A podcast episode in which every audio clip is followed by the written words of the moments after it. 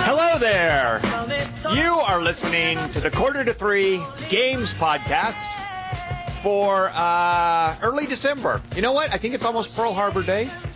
My name is Tom Chick, and my game of the week is not Far Cry 2.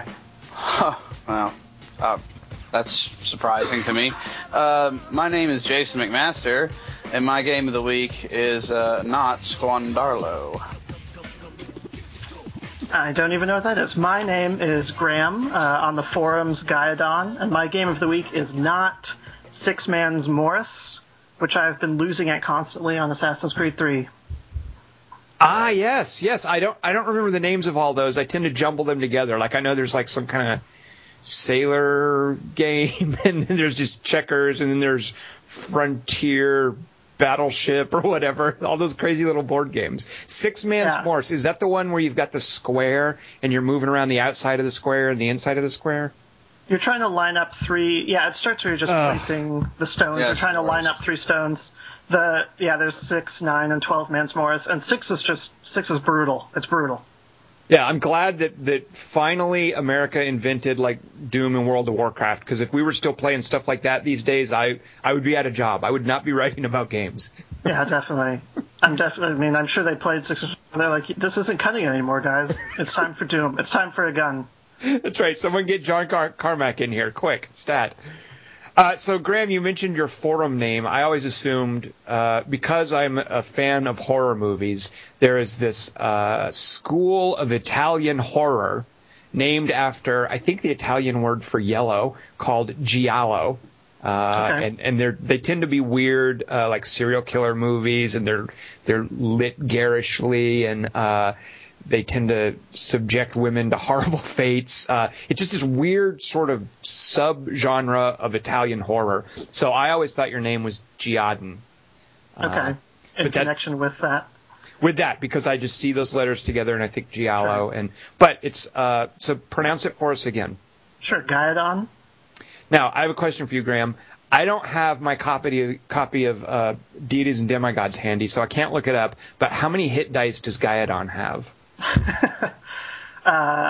I think that's a Dungeons and Dragons reference. I don't know. Oh, look how cool Graham is. Oh, I think you're talking about Star Trek or Dungeons and Dragons. I don't know personally.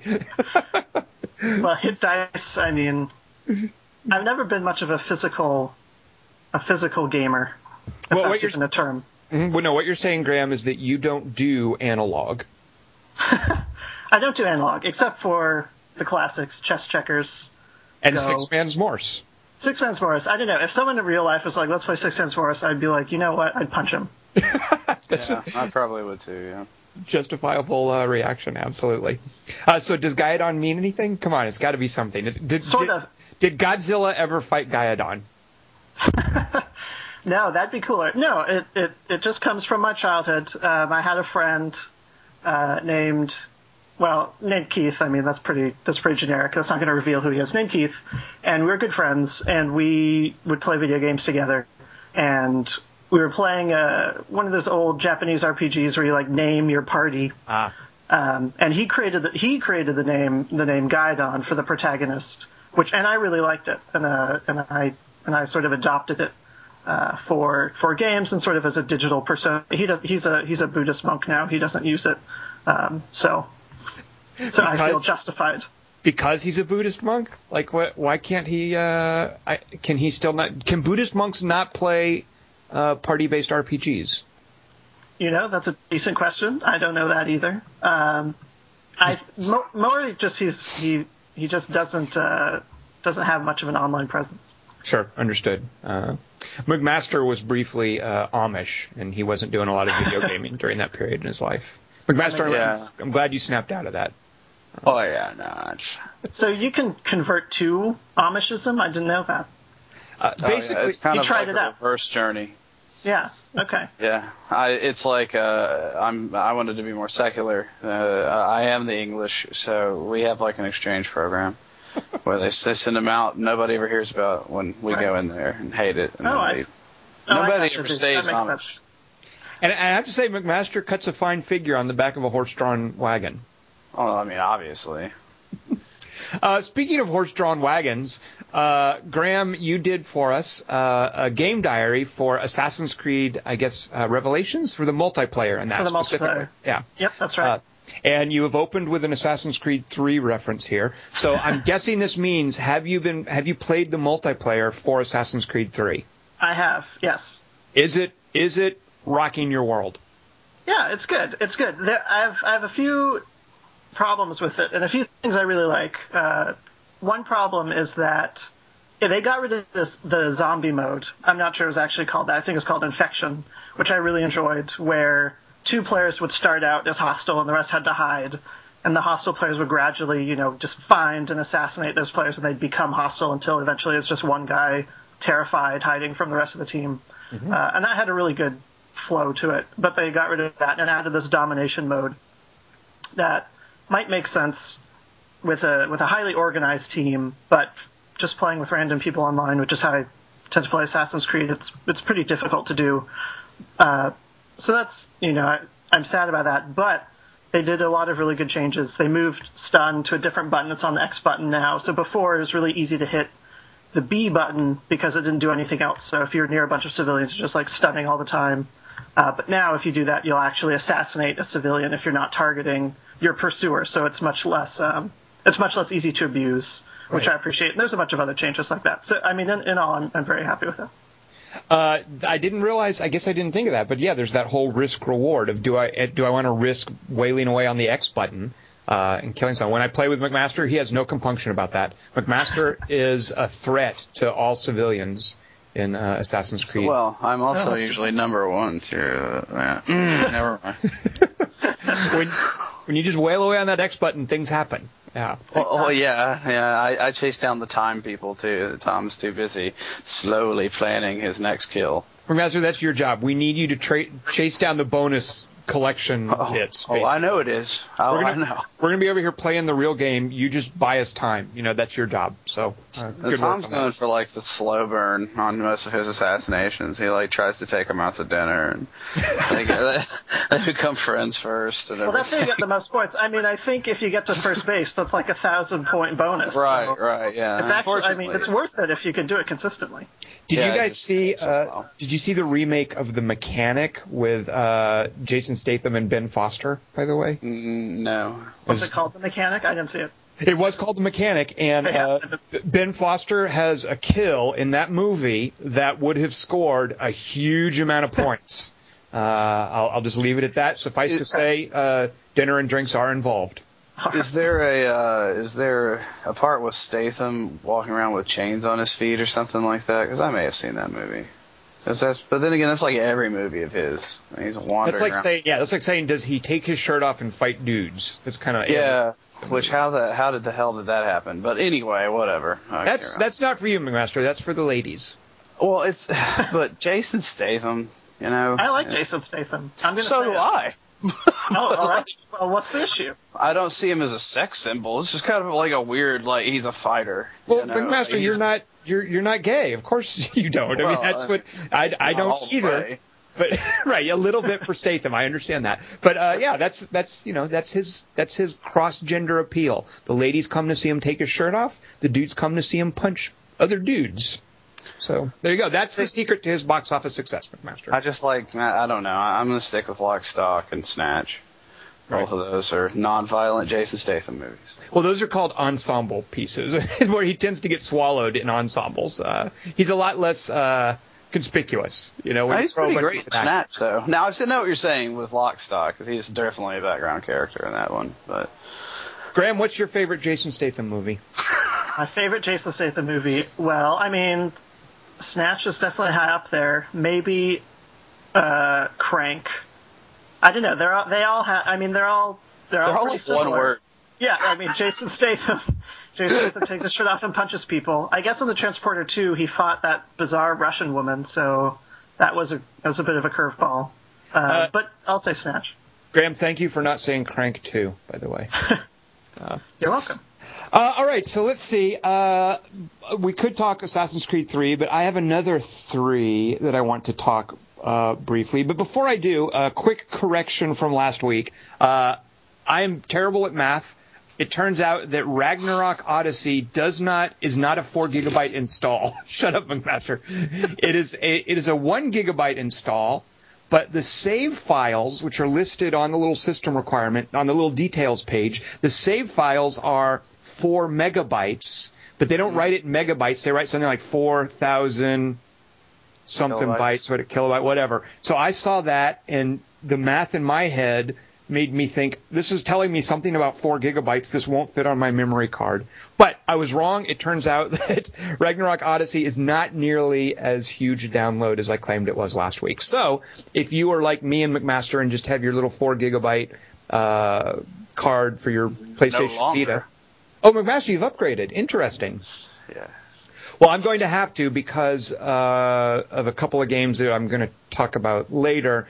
Uh, but I am still with a four gigabyte card. Graham, how big is your card in your PlayStation Vita? Uh, I'm not a Vita owner, so All right, well we're we're going to try to potentially infinite. Potentially infinite. or or zero. All right, well, yeah, that's that's the trouble with potentialities. Schrodinger's uh, Vita. You people in your math. Uh, so okay, so that's uh, McMaster. Do you have any corrections you need to make from last week?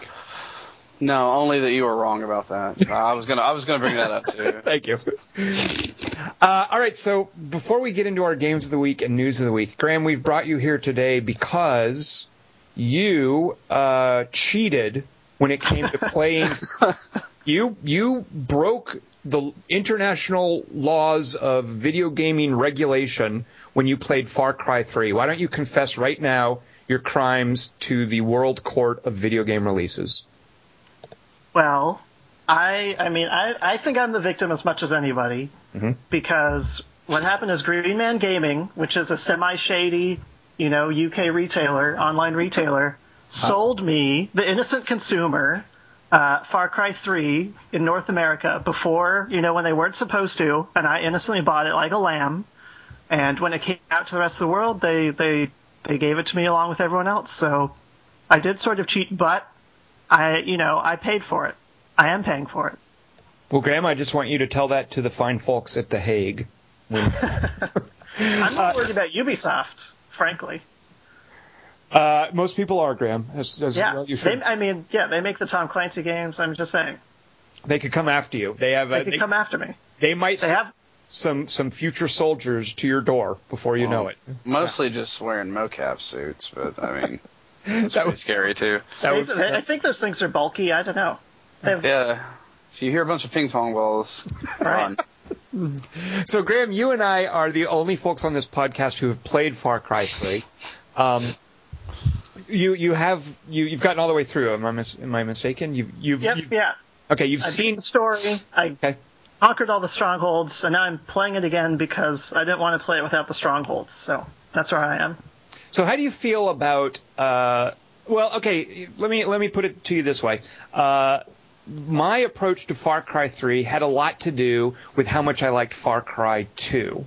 Um, Far Cry 2 made some very bold design decisions. Some folks hated it, some folks loved it. Uh, do you think it's fair to judge Far Cry 3 in comparison to Far Cry 2, or should one come to it just sort of uh, as naked as a babe in the woods? Sure. Well, I think it's impossible. If you played Far Cry 2, uh, I think it's impossible to come to it to Far Cry 3 naked as a babe in the woods. Um, Mhm. But I think ultimately, you know, any game should be enjoyed on its own merits. I think that you can consider it as part of a lineage, uh, and if you see it as a descent from Far Cry 2, you know, there's a lot of huge differences. But there are a lot of huge differences between Far Cry and Far Cry 2 as well. So you need to sort of, you know, I think it's appropriate to look at each one on its own. Well put, well put. So on its own, uh, how did you feel about Far Cry 3? On its own, I feel pr- I feel good about Far Cry 3. Uh, I you know I certainly enjoy it. It's beautiful. The island is a lot of fun. The you know the combat's a lot of fun. I think there are a lot of really really bizarre problems. A lot of like left hand didn't know what the right was doing problems. Um, the story is uh, you know really just doesn't doesn't do it for me. Um, but you know, just when I'm just on the island uh, and hunting animals, or you know, gathering green leaves and yellow leaves, uh, or diving, which I really like to do, exploring shipwrecks and stuff. You know, it's a really great experience. So. Uh, some of that that leaf, just to hear you just now say it, and this hadn't really occurred to me before. All that leaf hunting is kind of like uh, it reminds me of a Resident Evil game. Yeah, absolutely. I thought of that too. And I thought of uh, well, there's a lot of fantasy but yeah, like The Witcher 2 or any game where you where you sort of prepare. Mm-hmm. So, judging Far Cry 3 on its own, even aside from the differences that it has from Far Cry 2, and by the way, I can kind of understand uh, I, am personally disappointed, but I can kind of understand Ubisoft saying, you know what, all those cool things we did in Far Cry 2, uh, we're not going to do those. We're we're just going to make a safe game designed to appeal to people who had a problem with Far Cry 2. Uh, and I can kind of understand that just because Far Cry 2 does things that, that video games don't really do. It violates a lot of the tenets of conventional wisdom about video game design. So this seems to be Ubisoft playing it safe uh, and uh, appealing to a different audience. And I, I, see that, and I'm like, fair enough. Uh, and some of it really works. Um, but I have to say, Graham, one of the things that uh, I have a huge problem with in Far Cry 3, and I'm curious if this bothered you as well, yeah, is all that all that stuff that you talk about. You know, the uh, the, the the plants and the hunting. Um, I really hate how all of that is taken out of the game world and dropped onto menus. Uh, you, I just I hated so a word that gets kicked around a lot when people talk about video games. And I think people lose track of what this word means when they throw it out there is immersive. Now, immersive these days basically means something that you like. You know, if you if you like a game, it's immersive. You know, Guild Wars 2, immersive. Immersive. Yeah, yeah. yeah. Uh, Assassin's Creed, immersive. Uh, to to me, I mean, I, I I think the original intent of that word means it has to do with how much time you spend in the game world rather than in a menu or in an interface or something like that. Uh, for instance, as much as I love Guild Wars 2, as much as I love Diablo 3, those games are not immersive. You constantly have your nose in an interface, in, in, a, in an inter- inventory display, or looking at your stats, or selling stuff to the vendor.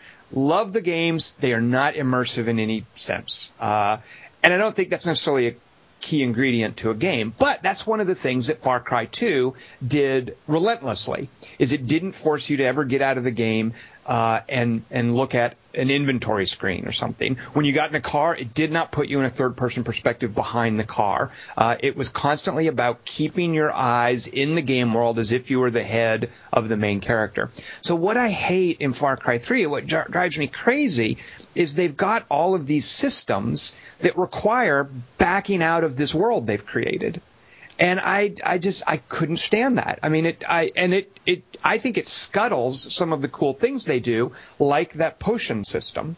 Uh, I just hated how often I had to back out and see how many different flowers I had of different colors, and can I afford this recipe? And oh, I can't. I need two more yellow flowers.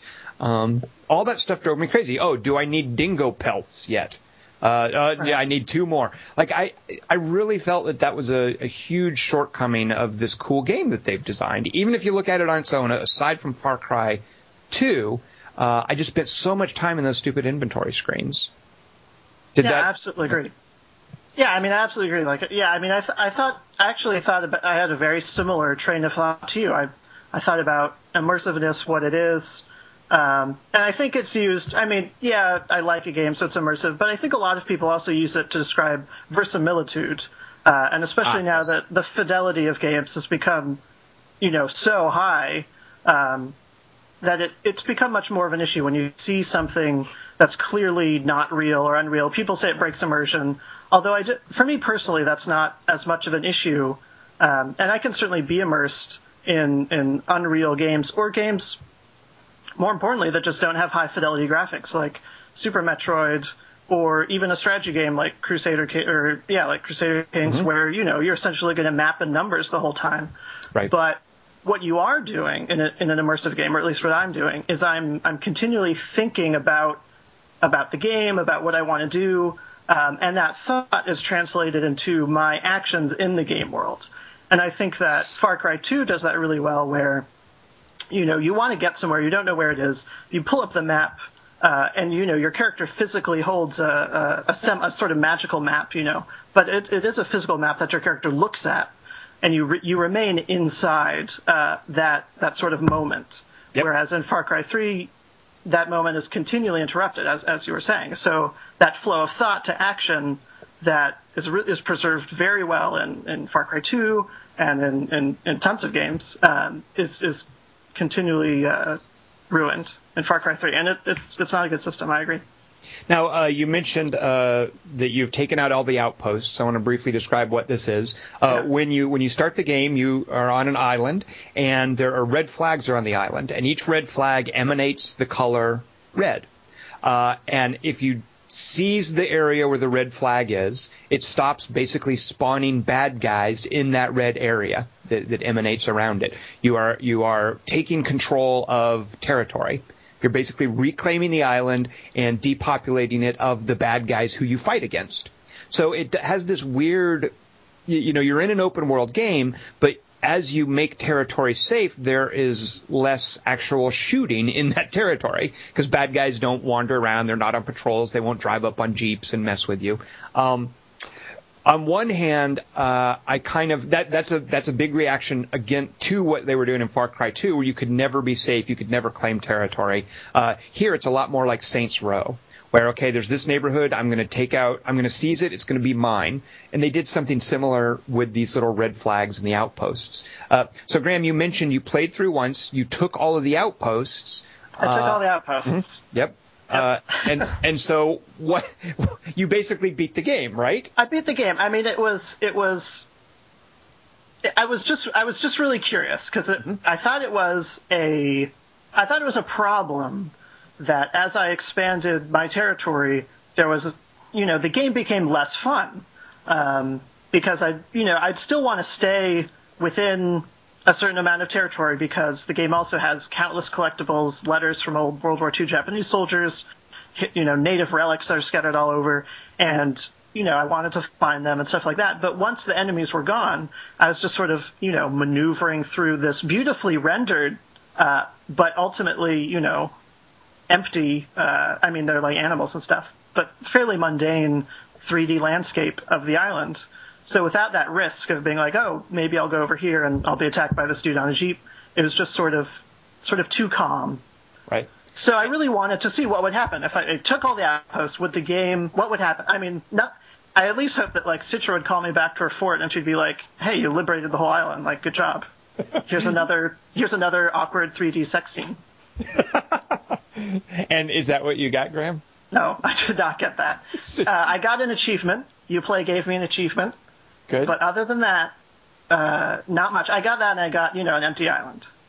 Uh, so, Graham, don't spend all of those 40 Uplay points in, in one place. Save those up. Yeah. Uh, you mentioned maneuvering. You mentioned maneuvering too, and there's uh, there's a heavy emphasis in this game on just teleporting around. Which, yeah, God. Which on, on one hand, though, I can understand that it's convenient, and I like if I just want to go do an outpost mission, I like being able to zap over and get near the outpost. But on the other hand, I feel it robs the game of a sense of geography, and I have this issue with a lot of Bethesda's games, is they create these these lovely, wonderful worlds, and then they give you the option to just ignore them and teleport around and not have any sense of geography. These mountains are near this area, this town is close to these plains, and this river over here, oh god, it's so far away from where I want to be over there. You know, you get a sense of the world when you can't just zap around and magically teleport. Um, however, do gamers want that, or do they just want to get to the shooting and the collectible or the subquest? Um, so I just feel that they've created this really cool world here, and I, I didn't have to see any of it. There, there, are two islands on Far Cry. Uh, and this is very similar to Far Cry 2 as well. Uh, there are two islands on Far Cry 3. There's the island where you start, and then there's like the bad guy island that's the second half, really the second, the, the final third of the game. And when they drop you into that second island, and I feel this was a huge tactical error. Uh, they already have teleport spots all over that area set up for you. Normally, Yeah. you had to find those on your own in the first island, so there was this sense of exploration. And this is how Bethesda does it: is I can't fast travel to that area until I've walked over there once. Right. But, but for whatever reason, Ubisoft for the last third of the game on this other island doesn't do that. They let you just bop around and basically ignore the terrain and the geography and just fast travel from mission to mission to mission, which I thought was a really odd decision. It's bad. That's a really bad decision. It, it made me think they they knew that I was getting impatient at that point and just wanted to finish the game. I don't I don't know what was behind that idea. Um, I mean, Uh, I don't. I'm not a fan of fast travel personally, and I, I try to keep it to a minimum. But I think that it. I think it's a good option for people who don't have a lot of time or who are just like, God, let's get to the end of this frigging game already. And I mean, there's no. You don't have to use it. You never have to use it. So I I I can't criticize Ubisoft for including it. In fact, I think it's a good thing for for game designers to allow gamers to play it in different ways. So I don't need to use the fast travel points, but make, you know, but another player who who doesn't have the time I have or who really hates just wandering over the island can just get to the moments of action. So ultimately, I understand. I think it's a good decision, but it's certainly not something that I do. And that that's kind of it seems like the mandate behind Far Cry 3 is let's just support various modes of play, people who have varying amounts of time. Uh, we're not going to be as demanding as, as Far Cry 2. So in a way, ultimately, Yeah. I respect that. Yeah. Uh, well, uh, Far Cry 2 spoke in this language of um, of limitations on the gamer, which is super rare. Yes. Uh, whereas Far Cry 3 is all about expanding your power. You know, you get experience points to unlock new skills. You're always getting more and more powerful. Far Cry 2, you are continually and semi-randomly getting weaker when your gun wouldn't fire or you suffer the symptoms of malaria and suddenly you need to change your plan. So that idea of making the gamer, of making the player weaker, uh, of making things happen unexpectedly or out of control of the player are are both very rare and I think very powerful elements of Far Cry 2, but completely absent from Far Cry 3. Yeah, Far Cry 3 is very much a typical power fantasy, and you can see that, by the way, in that awful storyline. Uh, so, so, Yeah. so, Graham, how how much did you empathize with uh, Jason Brody? did, did you feel like you were Jason Brody? No, I didn't feel like I was Jason Brody. It's pretty rare for me to, to totally meld my mind with the protagonist of a game. Um, but yeah, I, I definitely didn't feel like Jason Brody. He's suddenly set up to be, you know, a douchebag, um, but a recognizable one. You know, I, I empathize with him to an extent, but I never, I never felt I was him, I, I, I, wanted to be him. yeah, say I hated when the bad guys kept calling me slash him out by name.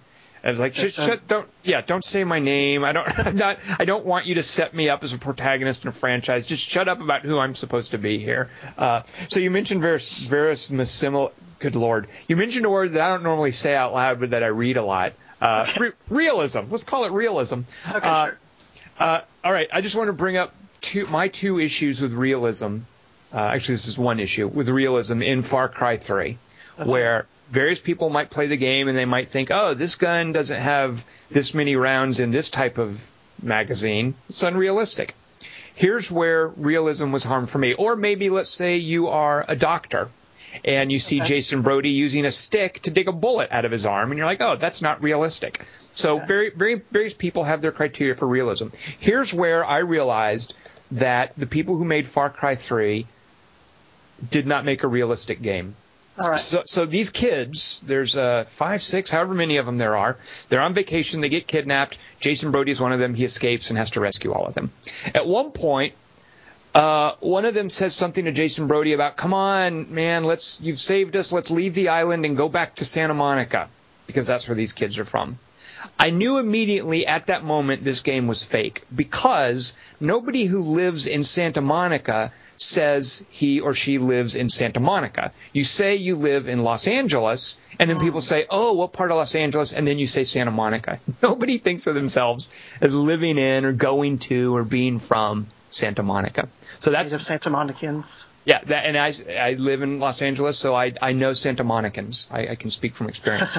the second Yeah. one, there's a flashback. One of the one of the Okay. chicks is uh, she's an actress, and during a flashback, uh, she's telling uh, Jason Brody, uh, uh, "Hey, I got the part. The studio called and said I got the part." Uh, and this is his flashback, remembering to when she was in Santa Monica getting parts.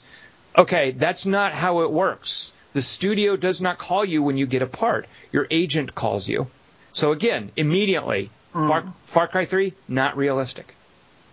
Yeah, well, you know what's interesting? I mean, Far Cry 3, yeah, obviously, it, it graphically, it's very real. There's the, you know, there's the different, uh, you know, culture issues, I guess, that you mentioned, but there's things to go a bit deeper. Like in the Rook Islands, for example, the sun rises in the west and sets in the east. Whoa, whoa, whoa, whoa! Are you serious? Yeah, I'm totally serious.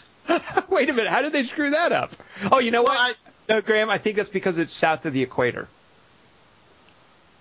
See, that's Is that that's how that works? yeah. When you're south of the equator, isn't that how that works? McMaster, help us out here. Oh yeah, sure. Yeah, it just it just rises wherever it wants once you get to a certain point uh, in the equator. It's just like it'll come up like just all of a sudden scare the Jesus out of you. I mean, just like you know. Uh, I had no idea about that, Graham. That's awesome. Uh, I hear someone googling that. I've made that up. That's not true. It does not rise south of the. It does not rise differently. Furthermore, water does not swirl down a drain in any different direction south of the equator. Uh, so uh, uh, uh, it's definitely a power fantasy, total action game, over the top. Uh, here's another realism issue, Graham. I'm curious how you feel about this. As you're playing, you build ammo pouches and syringe pouches and uh, what else are you building? I guess those are the main things. Like you're you're you're raising your capacity for things by hunting specific animals. Um, how did that stuff work for you? Well, I thought it was interesting. You know, you you they create the animals. They want people to interact with the animals. Hmm. But I mean, in in in modern video gaming parlance, interact means kill or be killed. Um, so You don't know, negotiate they- with these animals. These animals Yeah, you don't negotiate with the animals. Right. You don't. You know, there's no there's no breeding Komodo dragons minigame. As fun as that might be, uh, it's You know just it's, it's just you- killing them. Hold on, I want to cut you off real quick, Graham, because you're wrong. I know in Yeah, Assassin's sure. Creed in Assassin's Creed I can pet the animals, and every Yeah, yeah, animal That's true. every animal has a unique petting animation. So That's a good point. so, but you cannot pet a Komodo dragon. Uh, so in that regard, Far Cry is realistic, and we've all seen Skyfall. We know those things are not cuddly. Uh, all right, so Yeah, so so Graham, I cut you off. Go ahead. So that's But your yeah, I was saying they they needed to push the players, or they you know they clearly they wanted to push the players to to find them, to interact with them, to you know quote unquote hunt them. Uh, you know, I do have some problems with it in that it's such a it's such a throwaway system. Like once you level up everything, it it doesn't matter anymore, and all the objectives are are completely they're completely arbitrary. I'm not sure if there would be a better way to do it, but it's always weird to be like, okay, level one of my bag I made out of tapirs, and now level two I need to go get sharks, and it's like, but they needed to push, or they wanted to push the player to explore. You know, how are we going to get the player to fight sharks? Like, well, let's make sure they can only carry like five bucks until they kill a couple sharks. Um, so I can understand. I think the system could have been handled much, much, much, much better, and it could have been relevant uh, for a lot longer uh, in the game. But the goal of getting the player to like find and kill these animals, you know, that that happened. I definitely drove my jeep over a few tapers so I could skin them. You know, Uh, yeah. So th- this whole game sounds absolutely ludicrous, and like as much as I like want to play it to some extent, I, I don't know if I can. I mean, you're playing like a bro from Yep. Santa Monica. right. And you have to kill sharks to Yep. upgrade. Yeah, I mean, wh- what the hell is going on here? It, it Let doesn't me explain. Let me explain. Oh. This this is a metaphor. It's a coming of age story about about a bro getting his first tattoo. That's and, That's and killing a lot of people, huh? well, it's a metaphor. Yeah, exactly. Well, it's interesting. I mean, the most the most obvious, uh, you know, pay, I don't know what the word would be, but the most obvious inspiration for a lot of Far Cry 3 is Alice in Wonderland, which the game itself quotes repeatedly. Um, and there's the whole illusion of, of, of falling, you know, you, you land on the island because you're skydiving. Um, so you've fallen into this, this strange place with mystical, mystical creatures, mystical animals, um, and nothing you know makes sense. The sun rises in the, in the west, as I said. So it's, it's, that seems to be sort of the, the feel they were going for, of, of being in a, in a semi-mystical place where anything could happen. Uh, I didn't know that mystical and douchebag were interchangeable, though. I mean, Well, because it sounds like kind of a douchebag place. Yeah, but I'm not sure how douchebaggy the place is. I mean, you're you are the douchebag. Well, I mean, there's no doubt, but like it seems like the douchebag gets along just fine. So I mean, somehow the place must be douchey. That's fair. They have, He's they have to be able to interact.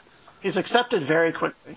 Yeah, I mean they they know they're kind. I'm just saying it's douchebag island, and uh, everybody takes a turn there.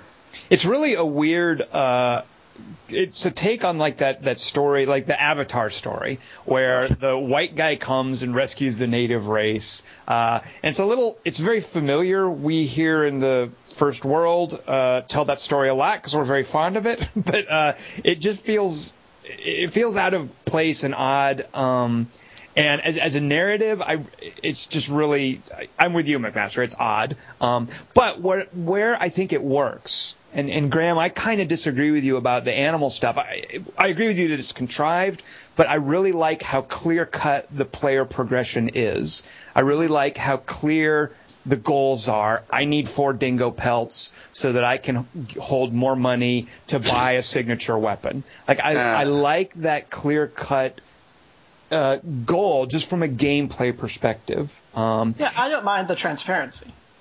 And and I appreciate that transparency. I, I love that I know exactly what kind of reward I'm going to get at what threshold for which collectible.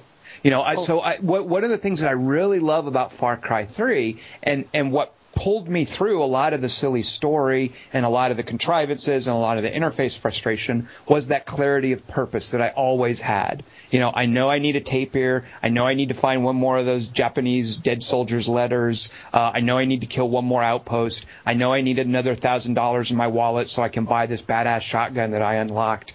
Um, and that clarity is something that I feel really helps in an open world game like this. Um, it, it reminded me a bit of uh, a lesser known open world game made by Pandemic called uh, Saboteur. And, yeah, I'm a and- big fan of Saboteur. Yeah, I like yeah, and they did a great job with this the, this gaminess. Like you know, you have to do these things to unlock this skill, and you want this skill. You know, here's something you want. Go do this task to get this reward, and we're going to turn you loose with these rewards in this open world. Go kill Nazis.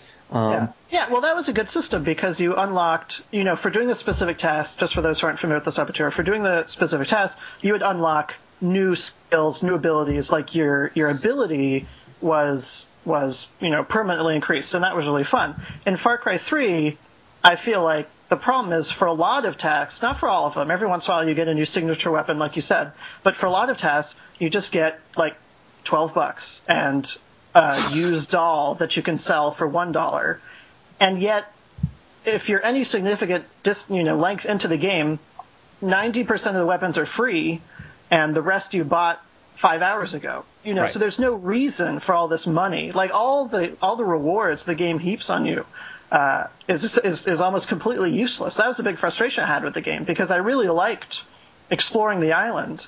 So that in itself was a reward for sure. But it did bother me that they that they being Ubisoft would like create this sunken ocean liner that you could swim through and explore. But they would also and so that in itself was just a cool sight. But they'd also fill it with these lootable chests. And when I'd loot the chest, I'd get, like I said, five dollars and like a meth pipe. And I'm like, okay, um, Oh. this is worthless. Like, why are you giving me this? Like, why is it even here? So I- someone swam down. no, no, no. Wreckage. It was it was on the ship when it Yeah, I sank. was on the ship by the Oh, oh, okay. Yeah, you know, that's probably a lesser known verse of the Edmund Fitzgerald. I don't know. they were Uh, smoking crack that day, me lads.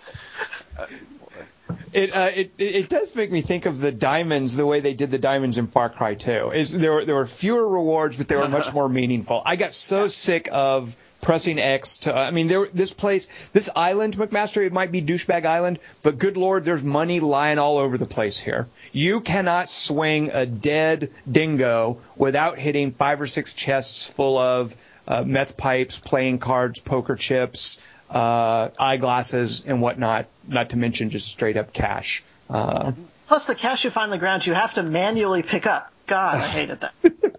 There's gotta- no reason not to just suck up the cash into my inventory. That Right, was just exactly. such a weird decision. yeah, give me a Hoover button already. Yeah.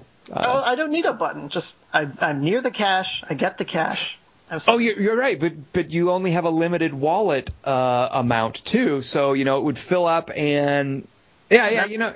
I mean, yeah. there's no there's no downside to maxing out your wallet. Well, that's realistic too, as we all know from playing. Uh, isn't it the Zelda games that did that? From for real life too. I mean, yeah, my wallet, my wallet only holds about thirty bucks these days. yeah, I have up to fifty, but that's because I killed a few sharks the other day. Yeah, I need to go down to Santa Monica and snipe some of the sharks from the pier so that my what wallet if the can hold studio calls? and to let me know I got the part. I know. Uh, so, so Graham, overall though, uh, I think you like me really enjoyed Far Cry 3. Uh, it has some serious problems, you would say, but uh, on the whole, uh, a thumbs up from you. I take it, right? Yeah, yeah, and and and actually, I just want to say, if we're, it sounds like we're we're wrapping up Far Cry 3, which is appropriate, but there's just one thing that I think encapsulates my problems with Far Cry 3, and here it is. So, doing one of the rewards for doing some of the quests, you get new recipes that you can craft out of plants. Mm-hmm. So one of them, one of the recipes is for a potion called Nature Boy.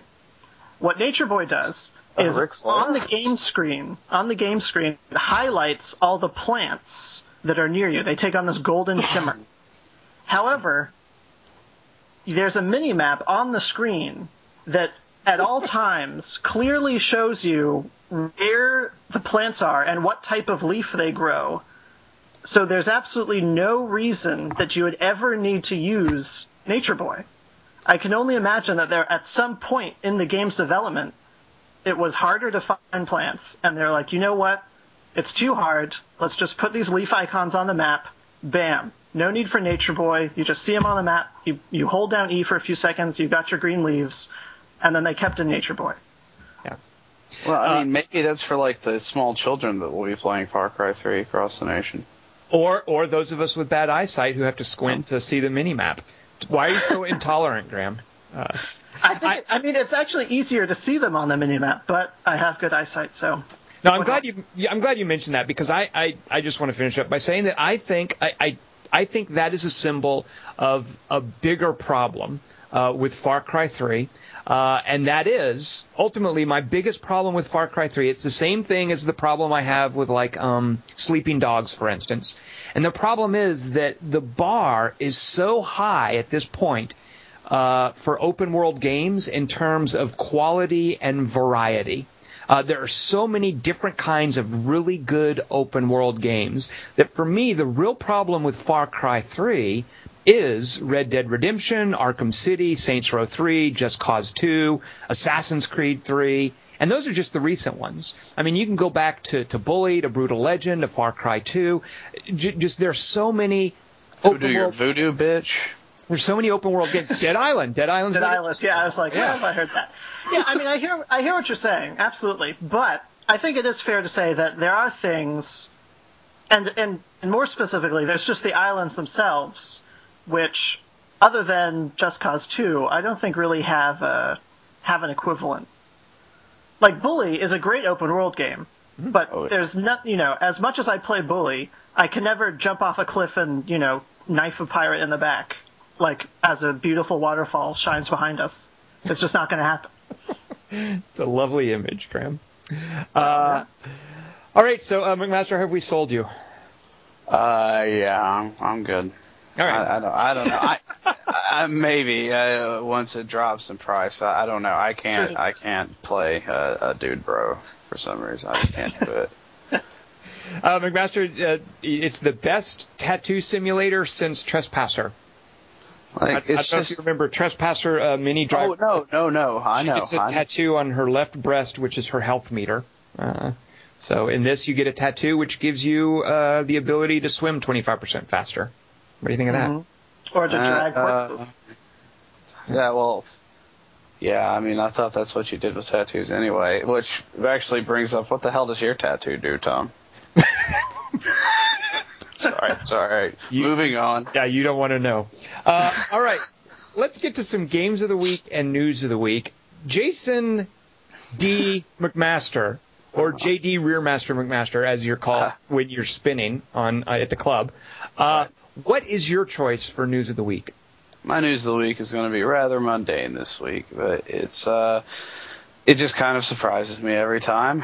I don't know why, but Black Ops, Black Ops 2 grosses more than Modern Warfare 3 in a smaller amount of time, and thus makes Avatar the third high fastest thing to reach a billion dollars. Yeah, isn't that a little unfair to compare video games and movies, though? Mm, no, because because screw Avatar. How how do you feel about the Twilight movies, McMaster, and how does it compare to those? Oh God, I've only seen two of those things, and I uh, well, I only remember a part of the first one, but I I think I saw them, and uh, they they didn't really stick. So I want to tell a story. I uh, McMaster and I were recently playing a PlayStation Vita game, and one of the things about PlayStation Vita games is that when you play some of them, at least this one that we might talk about in a moment, uh, it has a voice connection. Now you may not know that if you're watching TV and you have your Vita sound turned down so you can hear the TV, you may not hear Tom talking to you through the Vita saying, "Hey, McMaster, I can hear you. Hello, are you there?" You may not hear that. However, if you were at my position where you're you're listening to McMaster his household and you're talking to him and he can't hear you, you might hear McMaster muttering to himself, "Go Team Edgar. Oh, go Team Edgar." Oh, is Team that, Edgar." is that what happened? Yeah, that's what you were saying, McMaster. I heard you. You were totally Oh. yeah, yeah. You were you were speaking about Team Edgar. I thought I was speaking to myself.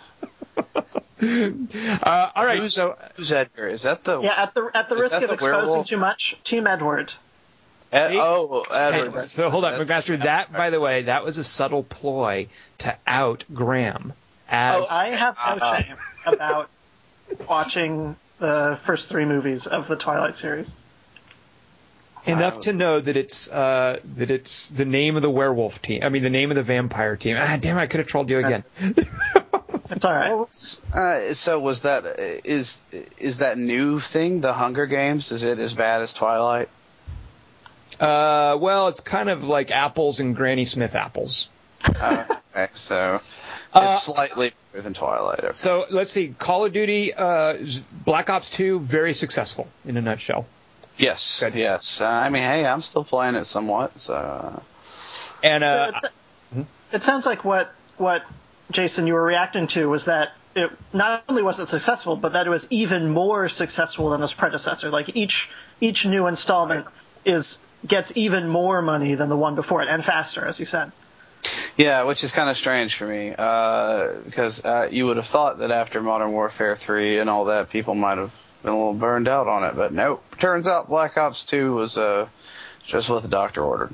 Well, I feel that uh, c- contrary to the way some game companies handle their franchises, I feel Activision is doing a great job with the Call of Duty franchise, like making Sure. it a yearly thing, throwing enough new value into it, and understanding like what the players want. You know, we talked a bit about Far Cry, and Far Cry One was different from Far Cry Two, was different from Far Cry Three. There's a sense that Ubisoft is is doing some brave, bold things in fumbling for an identity for this series. Whereas Activision, they know what people that want, and they give it to them, and they can even keep sort of highfalutin critical guys like me happy. Uh, I like Black Ops 2. I, I, you know, I, in a way, I think it couldn't have happened to a better franchise. Um, so good for them. Yeah, I agree. Uh, I think uh, Activision has a, a good hold on it. And to be honest with you, I just really think that Treyarch had turned into a, a slightly better company uh, than Infinity Ward and uh, and Modern Warfare 3. I mean, of course, hurt being hurt by all the stupid crap that went on there, but uh, doesn't take away that Black Ops did really well. McMaster, where does Halo 4 fit into this equation? I have not even played Halo 4. Uh, and I guess that's part of it. Is like I, I used to care about Halo, but I just I'm kind of tired of that game model. I, I'm tired of bouncing around. I'm tired of shooting people for 45 minutes before they die. And uh, Uh, all right, so uh, Black Ops 2 doing very well, doing better than Black Ops 1, better than Modern Warfare 3. Congratulations to them. Uh, my news of the week. Uh, this is a this is news on a smaller scale. Uh, so this podcast is part of a website that has a message board on it, uh, a fairly active forum, and on this forum, we are currently weeding out people to find the most powerful, most skilled, most able warriors to take on another forum. So my news of the Wow. week is that yes, so there's there's some savagery going on, and my news of the week is that those folks over at Pocket Tactics better watch out because we're coming for them. So here's the deal: Pocket Tactics is a is a great little uh, site that covers iOS strategy games. Basically, that's that's their wheelhouse. Fellow named Owen Faraday writes over there. Uh, it's a very clean, well-run blog. Not a bunch not a bunch of busy stuff. He just writes articles the way I like to read them, and he's he's very focused on his subject material. So those folks over at Pocket Tactics seem to think that they can take on those of us at quarter to three in Ascension which is a, uh, a collectible. It's a it's a deck building card game on the iOS. Um, so we are currently. Courtesy of Dave Perkins, who has been running uh, tournaments for Ascension for all sorts of various games. We're currently looking for six of the, I think six of the top players at quarter to three at Ascension. If you go to the thread for December Ascension tournament, uh, you will be participating. You'll be competing for a slot to take on those slackers over at Pocket Tactics. Uh, so far, I'm, I'm still in the running. I haven't been ruled out yet, uh, but th- that's my news of the week: is that Pocket Tactics we're coming for you, and and we're bringing. Uh, what are we bringing with us? We're bringing Master Dartho with us. So. Oh, so yeah. Uh, also, I want to say if you're in an Ascension game with me, I have I have two words for you. Play all button. I cannot stand the people who play Ascension who play because it, it replays the other person. It's asynchronous multiplayer, so you take your turn and then you log off or whatever, and then somebody when they take their turn, you get a little message and you log back into the game and you see a replay of their turn. Who are the people? And actually, I could call them out by name because it drives me crazy. Who get a hand of five cards and then play them one at a time. So I have to sit through the animation of each card coming out one at a time. Like I've got nothing better to do than to watch this only to discover that they were just like five apprentices or whatever. If you see five cards that require no difficult choices or the timing doesn't matter, there's a play all button for Pete's sake. Hit it, use it. It's there for a reason. Um, all right, that's my news of the week and my rant of the week. Graham, that leaves you. What do you? Oh, you know what? No, let me let me get this in here because this is notable. Uh, the folks at Petroglyph, they they come from they're sort of an offshoot of the Westwood Oh. folks who made the Command and Conquer games. Uh, they've been trying mightily to do uh, and succeeding, by the way, sometimes to do RTSs for a while. They did the Star Wars Empire at War series. They did a Universe at War series with these cool uh, tripod things. I've Um, just been playing that actually. Universe at War? Yep. Wow, that's kind of random. Are you digging it? I am digging it. I'm surprised. I, I'm a I'm a huge strategy game fan. I've been going through and playing a lot of um, just a lot. I mean, real time strategy is you know a if not a dead then a seriously seriously dormant genre. So if you know if I want to check something out, uh, I need to dust out an old game. So I bought it you know years ago, uh, but I recently picked it up and started playing in earnest. And those those tripod things, the the hierarchy walkers, are pretty sweet.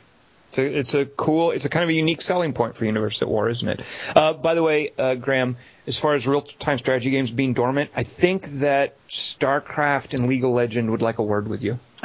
Well, I wouldn't count League of Legends, although an argument could be made. And StarCraft is certainly popular, but I think that any genre that has, you know, one game, uh, I mean, I think it's fair to call that dormant. Uh, have you played? I, two of my favorite games of this year were uh, real-time strategy games: Wargame European Escalation and Sins of a Solar Empire Rebellion. Uh, I, I don't know that it's dormant so much as not as big as shooters. Which, Well, which there's an argument it's to be made. Go ahead. Sorry. I mean, it's not as big. I mean, dormant might be too strong because that implies like total inactivity. Uh, it's just very, it's just very slow. Or even more specifically, it's not as brisk as I'd like. You know, I played Wargame. I played, I played Sins of a Solar Empire. I like them both. I especially like Sins of a Solar Empire Rebellion. It's a fantastic game. But those are really the only notable. I mean, and yeah, those are really the only notable real-time strategy games that came out this year. I feel like.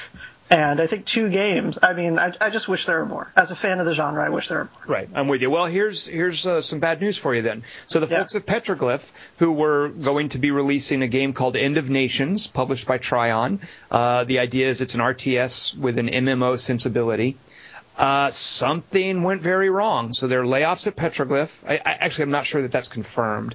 Um, there are rumors of layoffs at Petroglyphs. But what's not a rumor, what is confirmed, is that the development of End of Nations has been transferred from them to in-house at Trion. Basically, it sounds like they have been, for all intents and purposes, kicked off the game, and that's never uh, good news. Uh, and also, that's rare. Like I can't. I, I know that uh, I think it was Robot Entertainment. They were an offshoot of folks from when Ensemble closed. Some of them formed Robot Entertainment, and they were making Age of Empires Online for Microsoft.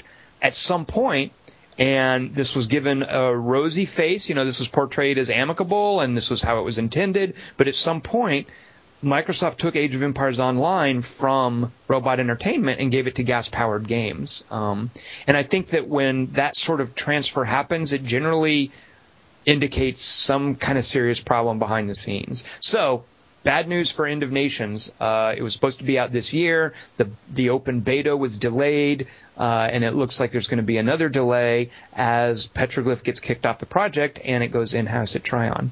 So that's one fewer RTS for you this year, Graham. Well, that's a shame. Yeah. Uh, all right. So, uh, Graham, then what is your news of the week? Sure. My news of the week is that uh, the soundtrack for the PlayStation game Journey, composed by Austin Wintory, has been nominated for a Grammy uh, in the visual media category, which so it's up against like movie soundtracks, stuff like that, mm-hmm. uh, and that makes it the first uh, video game soundtrack to be nominated for a category at the Grammys. Now, wasn't the song, it wasn't a video game soundtrack specifically, but wasn't that song, I want to say Baba Yaga, but that's not right. That's that Stravinsky uh, or Mussorgsky thing from Pictures and Exhibition. Wasn't sure. wasn't there a song? You're Baba Yetu. Baba Yetu. Yes, thank you. Uh, from from Civilization Five. Wasn't that nominated for a Grammy? Although it's technically not a Civilization soundtrack song. It was just used in Civilization. Sure. Yeah, it was Civilization Four actually, uh, and it it won, um, but it wasn't it was it was nominated as a song individually, and it right. was part of a non-video game album. Um, so it that was the first song in a video game I think that won, and now this is the first nomination for a full soundtrack for a game that exi- you know that that only exists because it accompanies the game, unlike Baba Yetu. Uh, can you hum a little of the Journey soundtrack for us? uh, I can't. It's, there's a lot of dissonance. There's a lot of uh, you know, sort of ambient noise, I I really wouldn't be able to do that. Sounds very 20th century. here you go. Let me. I'm gonna hum. McMaster, tell me if I've got this right. Okay, here, here you go. Ready? Da da da da da da da da da. Is that Journey or is that? I'm gonna give you multiple choice, McMaster. Journey, Jurassic Park, or Lord of the Rings? That was Jurassic Park. Nope, Lord of the Rings. was it? Yep. They all sound the same. Uh, all right, so congratulations. Who's the composer again, Graham? Uh, the composer is Austin Wintory. Um, and I mean, the Grammys, I'm not a huge fan of their selections uh, often. I don't think it's, I don't think it's the it's an amazing awards thing, but I do think it's a great sign of of just video games, video game culture becoming more more mainstream, more part of popular culture. Well, I hope he prevails against the likes of uh, Taylor Swift and Lady Gaga. Uh, good luck to him. All right, let's uh, let's talk some games of the week.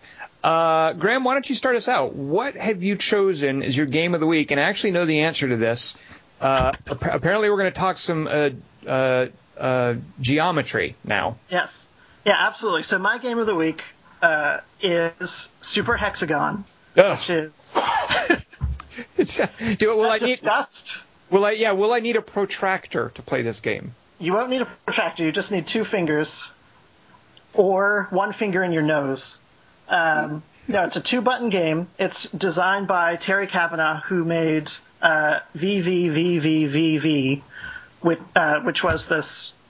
You know, if, if you if you haven't heard of it or haven't played it, you know, it's this. Old, it's a, an emulation, not an emulation. It was a, a very simple game made to resemble uh, this old style game, and you had one button that would flip the gravity, so your guy would go up, or the other button he'd come back down.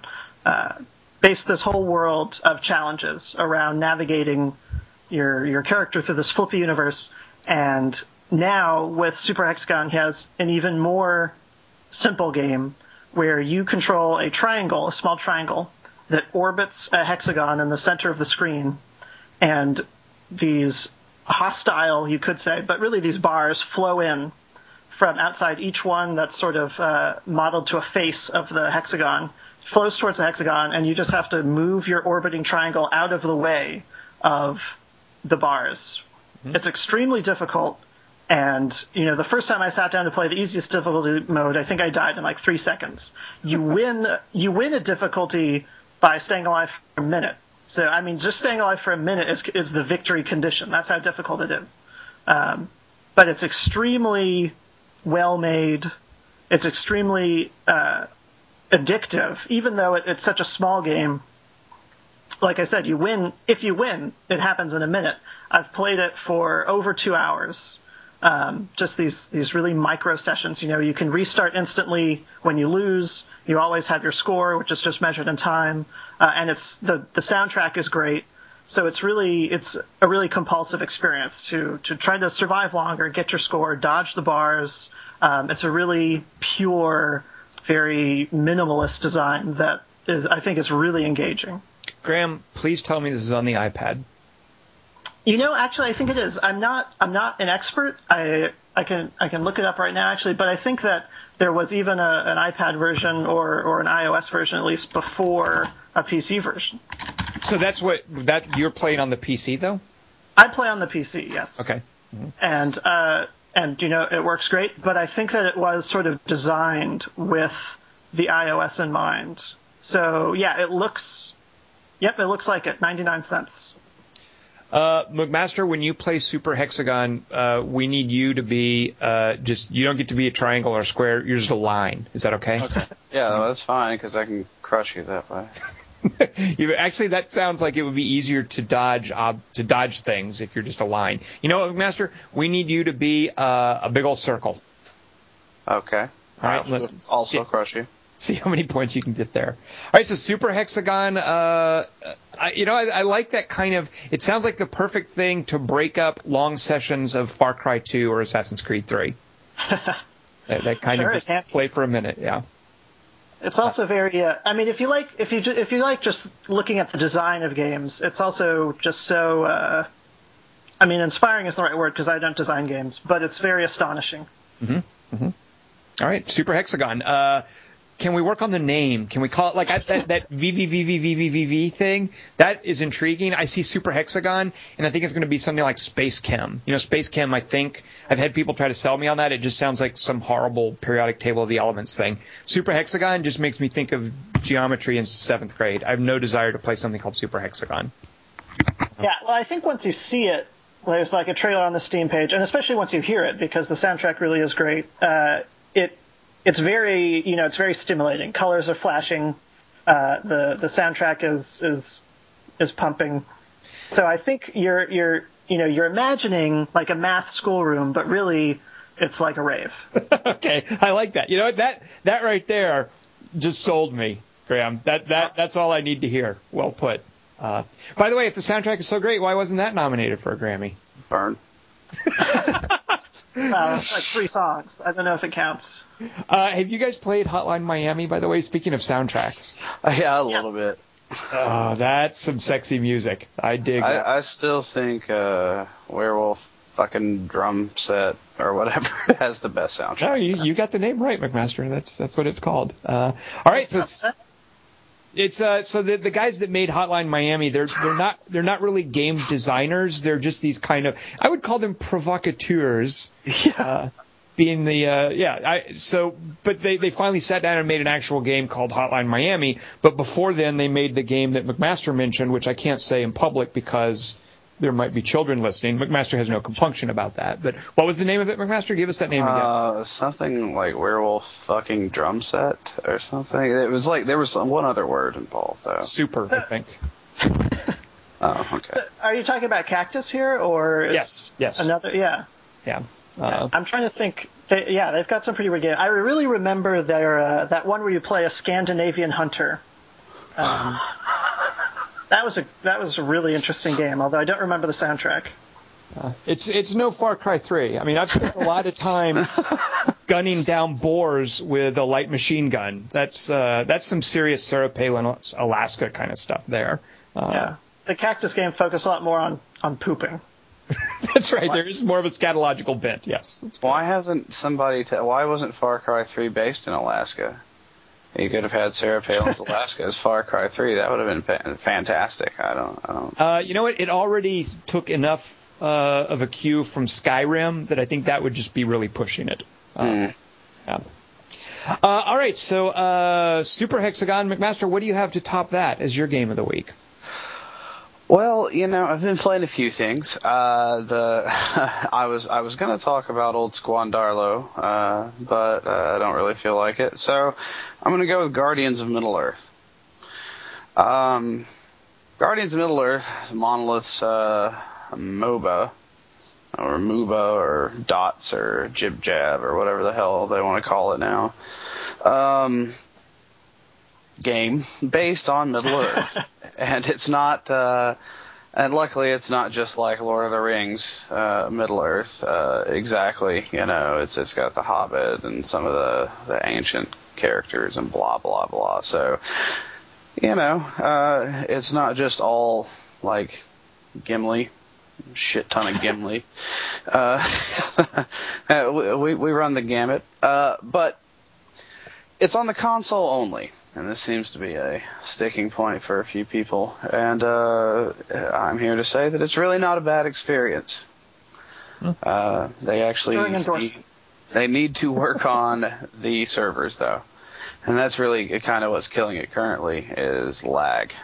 Um, but the game itself controls more like an actual League of Legends or Dota or Heroes of Newerth or Demigod, etc. Um, and that you use, uh, you know, you move your character around the map, you aim your abilities. You have four abilities that you put points into as you level up. You kill creep and you destroy towers. Um, it moves about at the same pace, unfortunately. Uh, but some, but yeah, very unfortunately for the console crowd. But uh, some of the basic matchmaking kind of caps the time limit at 20 minutes, which I think is a smart. Uh, a smart move, uh, and then just kind of like uh, decides the game on points at 20 minutes because all of those games come down to a point where everybody's just kind of fighting around their towers for like 30 minutes because it's hard to kill a bunch of dudes sitting next to a tower that can kill you in one shot. Or not one shot, but it can really hurt you. Uh, so, so that, that does cut down on it. Um, but lag is, uh, lag is killing it right now, uh, for me. Uh, but overall, it's, it's a weird design, but it totally feels like, uh, League of Legends or Defense of the Ancients once you get below how they've disguised it. Um, as I said, you use the right uh, stick to aim and left stick to move. Right trigger fires your standard weapon. Um, and you also have abilities much like those other games. Uh, for instance, uh, our buddy Gandalf, uh, the Grey. He's uh, he's a good time. They He has Gandalf the Grey and Gandalf the White Gandalf the No. White characters? No, that's no, just, just yeah. Gandalf the uh, Puce. Yeah, Gandalf, the the sassy colored. Um, he has a, a few. Uh, he's like on the higher end of the difficulty scale, but he, but he has a few uh, powers that translate very well to this this kind of game. One that uh, does damage that ignores armor. He can create a flame shield. Uh, he has a huge fireworks display, display thing that damages uh, an area. Uh, and they they have managed to make many of the characters uh, uh, different. But with any of these games, there's only so much different you can make. Um, and uh, yeah, well, uh, I'm sorry, it's kind of hard to uh, differentiate these games in a way sometimes. Uh, but no, uh, what it does that that uh, it kind of fills in for some of the places uh, pieces that you would think would be missing is you don't actually purchase equipment. Uh, you have gems uh, that you fill in this belt with, and as you level, those gems are automatically added as abilities to your character. Uh, so that kind of uh, replaces the loot chase. You know, it, you can you can pre-build these gem things, or you can have defaults. Uh, they have kind of overworld spells like they do in League of Legends called commands, where uh, you can unlock multiple ones, like healing ones and extra damage and speed boosts. Um, and uh, yeah, it it has a it has a lot of the back end stuff, and if you buy the base game, it, it has a certain amount of characters unlocked, but you have to spend in-game currency that I don't think you could just buy.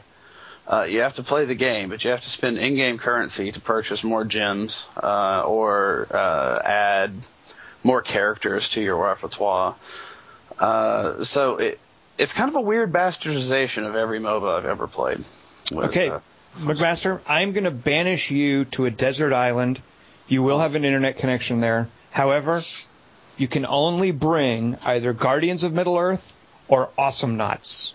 Which one do you bring and why? Guardi- Guardians of Middle Earth. Um, because it simulates the the MOBA feel better to me. Uh, it, it really feels like an actual MOBA on a on a console and not just kind of like a fun take on a MOBA like Okay. that or Monday Night Combat, etc. Actually, I- I have a question. I have a question. So oh. it's just unclear to me when you when you're controlling your character, is there also a cursor, or is it more like a twin stick shooter kind of aiming Oh, system? You know, I'm sorry. Yeah, there is an R, a kind of a, a circle around your character, and within that circle, you, uh, depending on your range of your character, you can use your right stick to point at a certain area, uh, and certain abilities. Once you you hold the button down to use them, there the circle around you will get larger, and the you know the pointer might change. But yeah, it it, it controls kind of strangely. The only thing that like really bothers me is you can't really look around the map easily. That's that's the one thing. Like instead of using the right stick to like move the map per se, or some of the buttons, it's it's used for aiming. So Well, I presume you've got some kind of like Awesome Knots gives you the mini map down there. Is there some, you- something you like that? that. Okay. But uh, and this I will say this is kind of a bummer to me is that uh, it's there's a lot of stuff going on on that screen. Like we'll say it looks a lot, lot more like League of Legends or Dota in the UI as well. Like there's it, the mini map is in a corner. You know, it's relatively small. Uh, you have all of your teammates on one side and their health, all of your teammates on the left side. Then you have yourself up in the top left corner. You have your abilities down at the bottom. So like there, it's kind of uh, a lot going on. So the mini map, like for me, I have a larger television, so I have to kind of sit far away from it. it. It's harder sometimes for me to tell what's going on in the mini map because of uh, just how much is going on on the screen. I guess. Uh, McMaster, you and me and Graham are going to play some Guardians of Middle Earth. Uh, All right. Graham, we need you. You get to be Gandalf. Uh, so just Uh, okay, just spam your like staff spells and whatnot. That'll be good. good. No one's gonna pass. No one's gonna pass anywhere. No passing. Sure. Right. Hate that passing. Uh, I'm gonna I'm gonna carry as Legolas. Uh, I'll just be back there. Good luck with that, by the way. Uh, McMaster, we need you to be uh, Radagast the Brown. Uh, Uh-huh. So stay back, defend the base. Uh, you get to you, McMaster. You get to summon squirrels. Oh, well, that's cool. I like squirrels. Uh, Uh, and also, you know, there McMaster- is no Redagrass. That's actually a shame. Uh, well, I'm sure they'll bring that along. That's he's a beloved character uh, Oh, from yes. Lord of the Rings. Uh, also, McMaster, I, have three words for you. Uh, stop feeding, please. Oh. Oh no! You know, it turns out oddly, I'm I'm not too bad at this game, and I've found the the the character, or there's two really, but Gollum, for some ungodly reason, is super powerful. Can I can I give you a theory about this, McMaster? You tell me if I'm right. Here's what I think is going on. So it sounds like Gollum is there's a word for this. I don't know the lingo as well as you guys, but like he's an assassination. He's like a ganking character. Right. And- he, Legolas, and Haldon, uh, Haldir or Haldon, whatever. The only three strikers is what they're called in this game. And I'm, I'm guessing that Guardians of Middle Earth, because it's on the console, because it has the Lord of the Rings license, is attracting a lot of people who don't really know how to play these games. And in yes. those in those situations, these strikers, as you call them, McMaster, are particularly powerful. So I'm guessing in the early days of Guardians of Middle Earth, you can get in there with Gollum and just clean up. And you know, I'm giving away trade secrets here, so this is ludicrous. And you should be playing with me, by the way, Tom. You'd be getting mad loots. But anyway, uh, the problem with Legolas and Haldir is the lag. It's hard to aim a longer ranged bow character if you're lagging all the time. So with Gollum, everything is close, and if anybody's played League of Legends, he's like Warwick, uh, the werewolf guy. He like you, he has all these abilities where he can like grab you and steal health, or like chase you down and hold you somewhere and just like beat the hell out of you, you know. And so he, he's just like really tough and does a lot of basic damage. Mm-hmm. So he just kind of uh, he, he can grab you, hold a place, do a few abilities, and you're dead. Uh, whereas a lot of the other characters, uh, they can't take that. Now, there's this guy Agandar, which I I'm not as big a Lord of the Rings person as uh, You're making these up. Haldir, Agandor, these aren't real, McMaster. Agandar, uh, Shadow of the North, one of Sauron's most feared lieutenants. God, I thought you knew. Agadar is a black Numenorean, you jerk. Well, that's redundant, first of all. Uh, wait a minute. Who played him in the movie? Because I, w- I wouldn't know it if you said it that way. Who played Agandor and Haldir? Uh, I want to say Slim Pickens. Uh, but if it was Agadar, or Agadar, and uh, I think Haldir was played by uh, uh, Andy Griffith. Uh, this was right before he died. Uh, no, this character is so ridiculous. He has hardly any basic damage, but he has spells that do so much damage that if you let him get built, he just get, kills everything. And, and that's, I think, one of the problems they're going to run into is like if you combine a couple of these high power characters, they have some combos that just do lots of damage. And I, I don't know how that's going to uh, hold up for people after a while. All right, so uh, Halden and Agendorf uh, are the characters to look for. McMaster, No, you'll be no, no, no. what? Gollum. Gollum. Right, Andy Gollum. Circus. Always look for Circus. And then, Ah, hey, but you know, they got your favorites in here too. There's, who are my uh, favorites? Go ahead. who are my- Gothmog, uh, Ooh, Lug Bowl, Mozgog. Uh, listen, Ori and Nori are in here. I know how you are about Ori and Nori. Uh, you could be Sauron. Okay, I'll be- be Sauron. I'll be The Sauron. witch You can be Sauron. Yeah, which is funny Wait, because I've what? kicked the shit out of Sauron. So are you just you're just a big old eyeball then? You're just Yeah, like a you just- floating eye? Are you Uh, a well, tower? this is- Are you one of the towers? Yeah. No, this is like his physical, uh, you know, I mean, if you're going to have some like Numenoreans and all this crap in there, you can have like their physical representations. I mean, uh, Oh, and then wait, they- Numenoreans are the the like the humans before like the ancient. I thought they were like the men from the east. I was screwing up. I made a reference to them being dark skinned. So aren't the Numenorians like what Gandalf was and stuff, or or They're like- something? yeah, they're like the uber. the Arathorn or something. I don't know what I'm talking about. Uh, and then that, yeah, like Hildifons Took is on here. I know you like Hildifons Took. you never met with a Took. We're making these up, McMaster. I don't I believe these. for a really second. wish I was. I have no earthly idea who most of these are. Like I see uh, Legolas and Galadriel and Gandalf, you know, whatever. And I know Ori and Nori. I'm no noob, but you know. I have another question for you, Jason. Does this All right. game uh, is is the one ring an element at all? Can a character discover it, or does Ah. it play? a role? I like that. Uh, You know, I don't know. Uh, I don't think so. Uh, I think the most you can do is uh, you can buy potions for your characters uh, that can make them invisible and stuff like that. That's not that's not canon, McMaster. That's I don't I dis I disapprove. well, you know what? Gothmog does not care. Uh, isn't there? Doesn't someone in Lord of the Rings get like a cloak that makes them invisible? That's Harry Potter, but it's also Lord of the Rings, I think. That's an owl you're thinking of. Doesn't the owl in Harry Potter make him invisible? Only if he touches it in certain places. But that's wait that that might be a fanfic. Um, Uh, all right, so Guardians of Middle. I, I do want to say, so I, I'm always happy to take a moment to plug one of my favorite RTSs. There's an RTS called Battle for Middle Earth 2, and when you're playing multiplayer, every now and then, you know, you're just playing your normal multiplayer and you're building up your army and getting your economy going and trying to break the other guy's economy and you're booming or rushing or turtling or whatever. While you're playing, sometimes Gollum will spawn.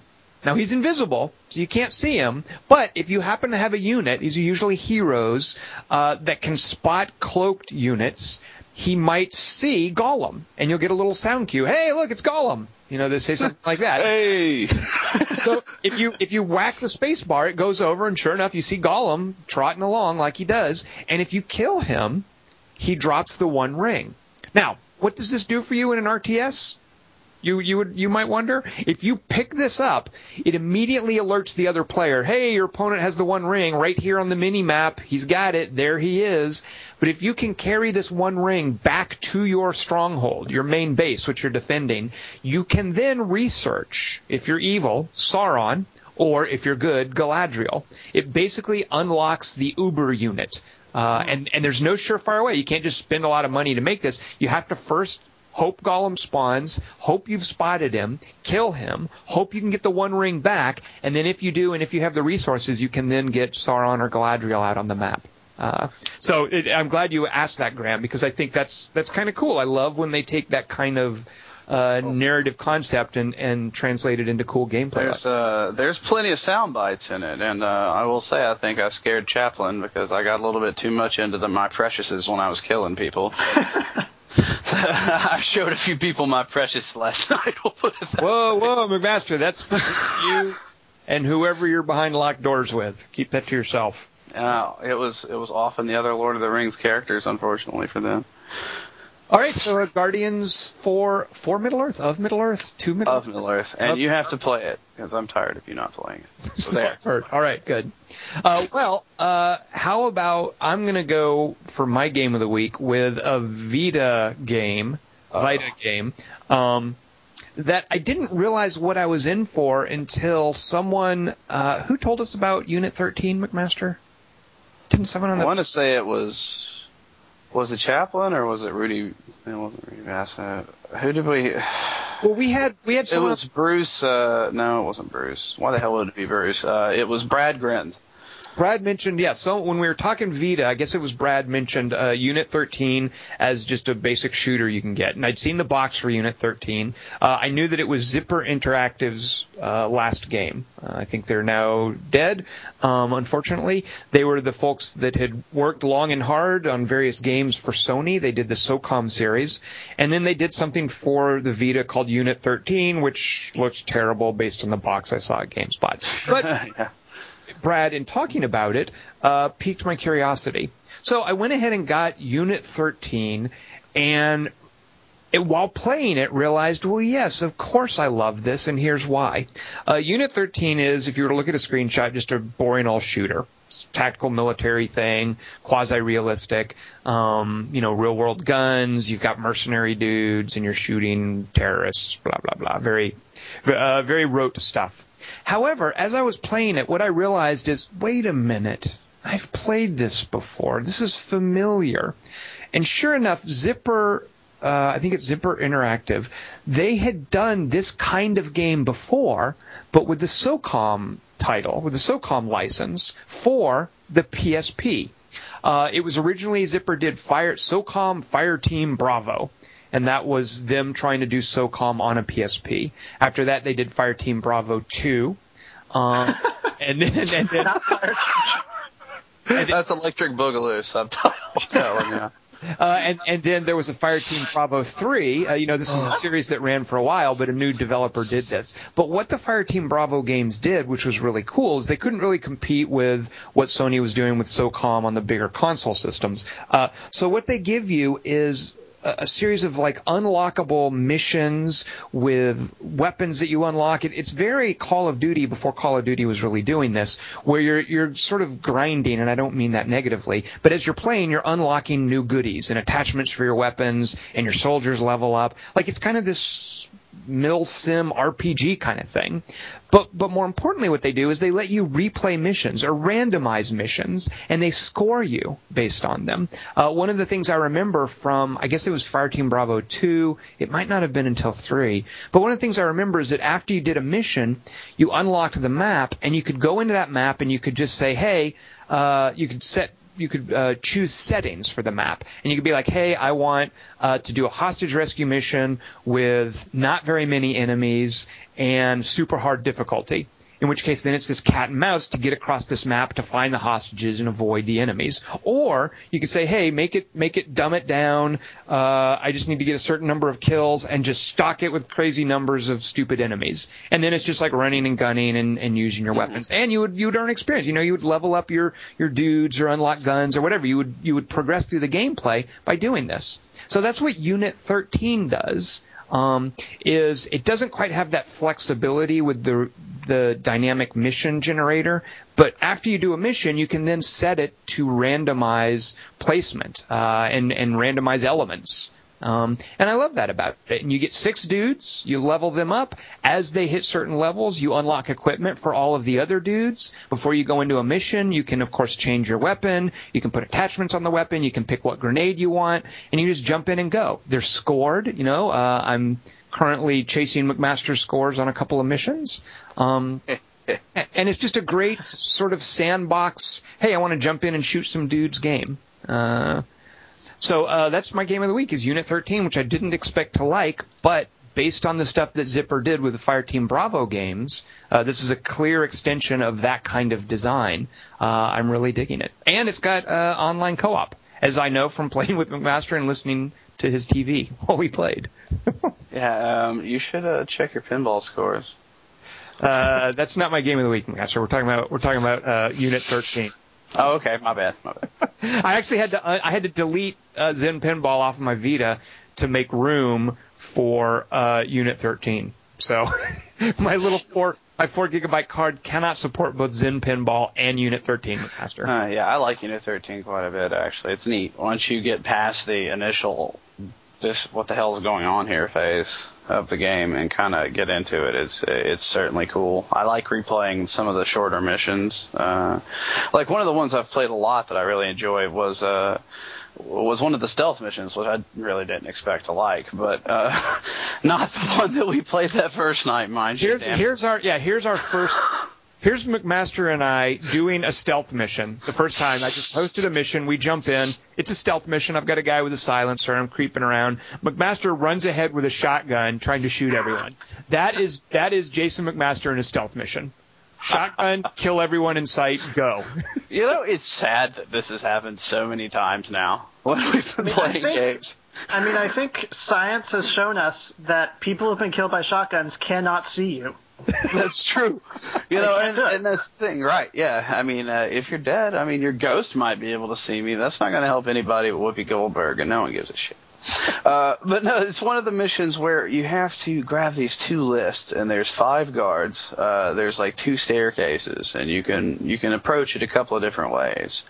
And uh, I've just really been digging that mission. I, I've beat it a few times without killing anyone and without being seen, which is pretty awesome. But I'm just trying to figure out ways to increase my score in it. Uh, Well, that's one of the cool things about Unit 13 is you can take a mission like that with a predetermined setup, and you can optimize. You know, knowing okay, these guards are going to be here. These little approaches are going to have either alarms or mines or something I have to disarm.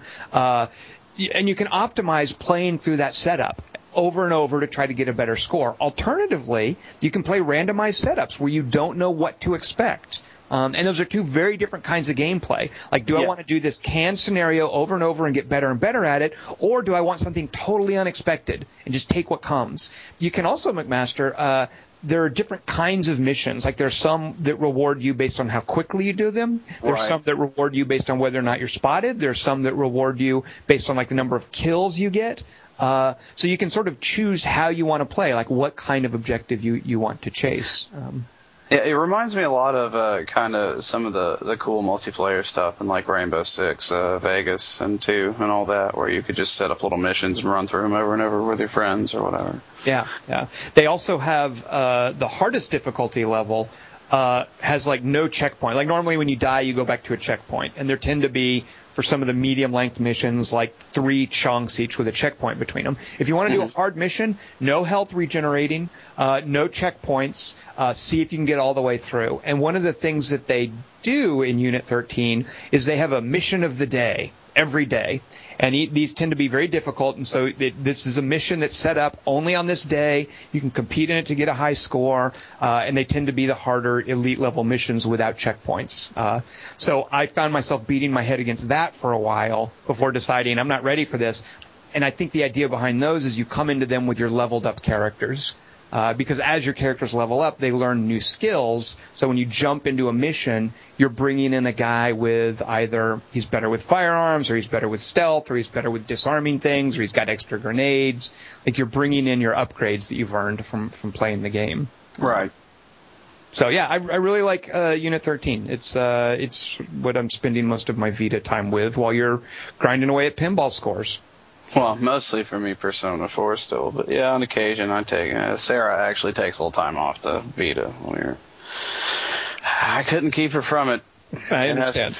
it has pinball on it. It's gonna get taken. Uh, so Graham, have we sold you on on getting a Vita to join us in Unit 13? Well, I mean, I need to track down a Vita. I need to figure out what a Vita is. I mean, there's a lot of steps. There's a lot of steps. But uh, my interest is 13. peaked. My interest is peaked. Apparently, Uh, it's a it's a pin it's a it's a it's a pinball unit that you can install games on. Exactly. It's a handheld pinball system that also plays uh, Zipper interactive military shooters. Yeah. Uh, Wow. Well, you know, actually, Graham. So I th- this will be posted on quarter to three uh, by the time the shortly after the podcast goes live. Um, another thing I really like on the Vita is their Assassin's Creed, and what most of the bigger titles do with the Vita is they just port a game almost directly onto the Vita. Like there's a Need for Speed Most Wanted, which is just pretty much the straight up console game on the Vita. There's a Sign Mora, Cine Mora, whatever you call that, a shooter which I really like. It's just a straight up one to one port on the Vita. What they did with Assassin's Creed is they made a whole separate game, a whole separate character, a whole separate city, whole separate gameplay systems. Um, and Yeah, it's pretty cool. I like the I like the different disguises, etc. Yeah, and in ways, I think it's better than Assassin's Creed 3. Not overall, but there are certain things that Assassin's Creed Liberation, the Vita version, there's certain things that it does that are better than Assassin's Creed 3. Um, so I, I, I really like uh, Ubisoft. Just I, those guys, uh, for better or worse, I, I love that they try different things. Uh, Yeah. And Assassin's Creed Liberation is just one example. Um, McMaster, have you tried the multiplayer for Assassin's Creed Liberation? No, uh, I've not had a lot of multiplayer luck with any of my Vita titles so far. Man, I don't, I don't know what to tell you other than um, take a look at that at some point when you get a chance. Boot up your Vita, go to Assassin's Creed Liberation, choose multiplayer, and prepare to be. I'll just use the word nonplussed. Nonplus, eh? Is it as good as the Black Ops 2 or Black Ops multiplayer online uh, on the Vita? Where Uh, it just like loads a level with no one in it, and then everyone loses. Uh, all I'll say is take a look. I I I just cannot believe they are doing what they are doing, and I don't necessarily mean that in a good way. so I'll just leave Oh, you with wow. that little mystery. Yeah. Now I am curious. I'm gonna have to check that out. Uh, Graham, so we're going into the holidays here. What are you going to be playing uh, through the rest of December? What, what's on your plate? What's on my plate? Well, I've got um, Super Hexagon. Got to keep getting those high scores. Keep unlocking the new difficulty levels. One minute at a Uh, time. One minute at a time. I mean, it. You'll see. You'll see. Okay, okay. um, let's see. I I've got a few things in my backlog. The things I'm interested in actually is a game called Miasmata, which is a, a small indie game where you're a, a, a sick a sick scientist on an island and you look at plants to find the cure. Um, you sort of explore this island. You're avoiding this this predator. There's one predator on the island uh, and you try to get these plants, bring them back to your lab, and, and discover this cure. It's super, you know, low budget, made by two guys, uh, but it's really intriguing, um, and I'm just really curious about it. So I think I'm gonna I'm gonna check that out. You're not the first person to tell me about that, by the way. I, I, I love how they're getting the word out about that. I don't know how they're doing it, but you're the second person I've heard about from that, and it, it sounds really intriguing. Miasmata. Yeah. Um, Yeah, but it does sound intriguing. It's like a combination of mist and amnesia or something. I thought We'll that's see. the kind of car that Tom drove was the Miasmata. That's back in my sorority days, McMaster. oh my bad. Uh, McMaster, what do you got coming up? You know, uh, a bunch of stuff. Really, I, I'm. I think I'm gonna get the Lego Lord of the Rings. You know, I, I can't help it, man. Those Lego games, it's a sickness, and if you don't like it, you're a dick. If you don't like Legos, just, Well, you know what? At the risk of outing myself as uh, a dick, um, I loved Lego Batman. Um, And it, it came very close to making my top 10 of the year. It didn't quite make the cut. But I got to say, McMaster, Lego Lord of the Rings is no Lego Batman. I'm, Ah. I'm sorry to be a wet blanket. Um, well, see, I like Lego Harry Potter. Uh, did you I, play yep, it? Yep, yep. Uh, I, ju- I just think when they go to a, a narrative-driven Lord of the Rings, like with a sequence of missions, they lose a lot of the charm of the open world stuff that Batman did, Lego Batman did with Gotham City, and that Harry Potter did with um, uh, uh, Magic University or whatever it's called, Hogwarts. Hogwarts. Magic Team U. Edgar. Team Edgar. uh, with Team Edgar University. Uh, the uh, so there's no like uh, large like exploration hub or anything. You know what? I, I I shouldn't. Maybe I'm speaking out of turn. I've only uh, fiddled. I've only gotten through some of the the first several missions. Maybe it does open up later. I can't imagine how. But basically, what they're doing is they don't have the the luxury of having a Gotham City or a Hogwarts or whatever. So they're just a series of missions. You can go back and replay them with unlocked characters.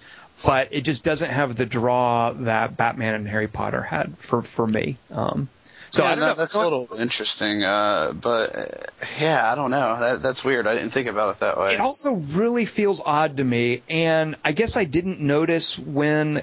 I I guess for whatever reason it didn't bother me, but I'm not sure I like running around the Shire as Sam, smashing everything in sight just to pick up those bolts. It just does not feel like anything I relate to Lord of the Rings as as an experience, as a license. It just feels weird. You know, Batman smashing Gotham City, whatever. He has to fight superheroes. You're gonna break. Uh, he has to fight supervillains. You're gonna break a few eggs to make a truth and justice omelet or whatever the whatever. Uh, I just don't understand why Sam is smashing all these poor little hobbit gardens and maypoles and uh, little round doors and whatnot in the Shire. It just makes no sense. It feels weird.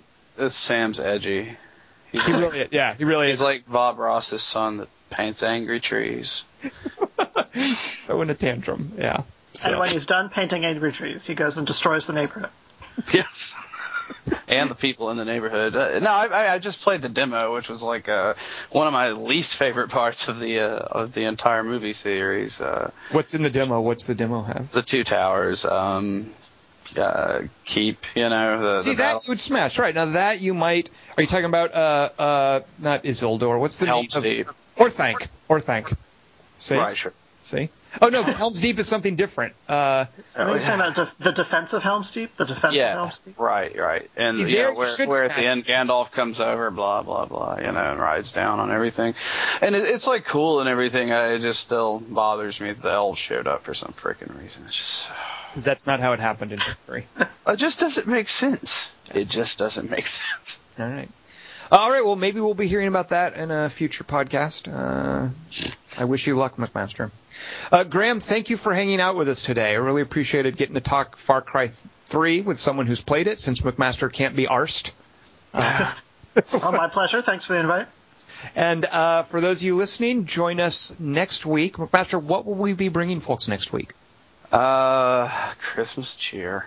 Christmas cheer. I like that. With, Oh, and games and news and stuff. I like that as well. So join us next week. I am Tom Chick.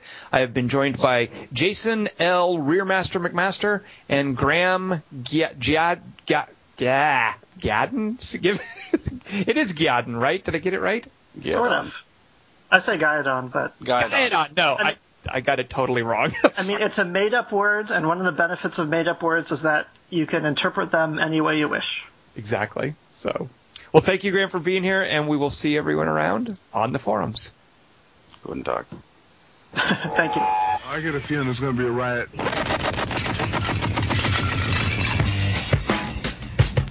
I don't read the newspapers because they all have ugly prints.